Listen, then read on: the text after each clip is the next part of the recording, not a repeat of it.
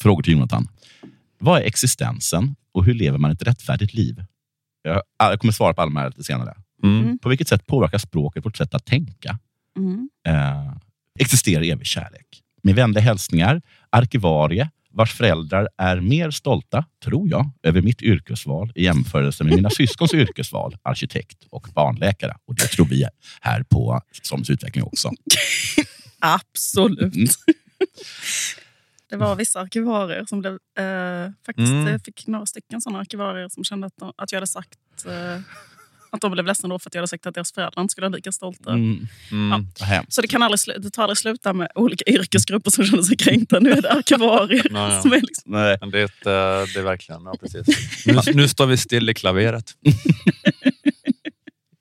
Inga fler yrkesgrupper som exempel. nu.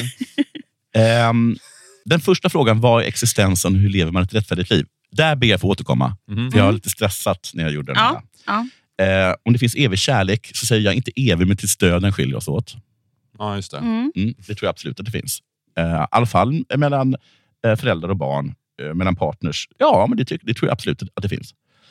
Evig... Säg, eh, men, eh, säg ett exempel. Jag har nu, nu kommer inte jag på något, eh, men jag har, eh, men jag, men, men, John och Yoko. Ja, men John och Joke. Nej, jag tror att...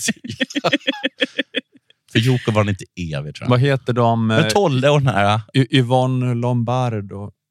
Vem är det? Eh, just det, Vem? eh, Lennart Hellsing. Men Lennart det, tro, det Hellsing. trodde jag. Det trodde jag. Ända tills jag hörde att Yvonne Lombard berättade att Lennart Hellsing aldrig har gett henne en komplimang eller typ en blomma eller någon, Mhm. gjort någonting snällt för henne i hela hennes liv. Mm. Att han bara hade gått runt och varit sur och, och, och kanske hittat på såna rim. Bara, Rödbeta, feta, heta. Ja, ja. Och Yvonne bara satt i ett annat rum och grät och kände sig obekräftad. Okej. Jaha, men gud. Men, det var, det var ett jättedåligt exempel. Men vi har, då har jag bara ett fiktivt eh, Ja. exempel. Och det är Mm. bögparet i eh, tredje avsnittet av Last of Us. Ja, just det. Just det. Mm. Okej, fortsätt. Man får ta fiktiva exempel också. Mm. Det jag tänkte koncentrera mig på är fråga nummer två. På vilket sätt påverkar språket vårt sätt att tänka? Mm. Det där har ju människan länge.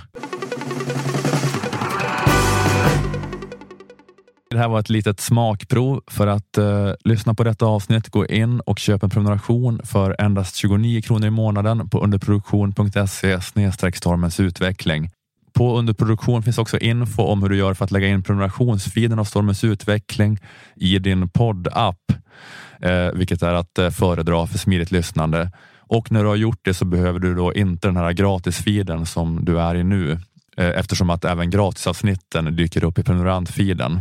Och går du in på underproduktion.se appar så finns det eh, pedagogiska videoguider för eh, de olika apparna. Du kan välja vilken som är din favoritapp som du använder och så finns det en videoguide där för hur man lägger in eh, prenumerantfiden i sin poddapp där.